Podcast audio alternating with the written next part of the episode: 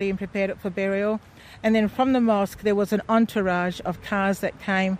By the time the first car reached Centennial Park, the last car was just leaving the mosque, a distance of about eight to ten miles, one continual entourage for Muhammad Alam. So hundreds I, of cars. I don't think even any Prime Minister in Australia or even in England has ever had such an entourage.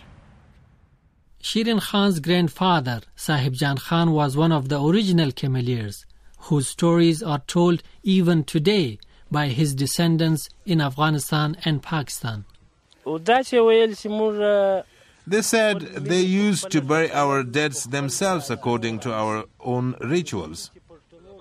They also said that at the beginning, the Australian treated them well and didn't discriminate against them but things changed later. There was competition between Afghan cameliers and horse teams owned by white Australians. Afghans were more successful than horse owners. The distance that they used to cover in seven days, the horse teams would take 20 days. Because of this, the Pashtuns could earn more money and they told us that once World War I started, the discrimination and prejudice against them increased.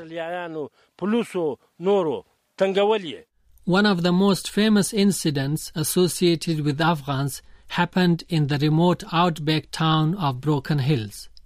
When two Afghans, a 61 year old prayer leader and halal butcher Mullah Abdullah, and a 41 year old ice cream vendor, Gul Muhammad Badshah, attacked a picnic train on the 1st of January 1915, killing four and wounding seven people.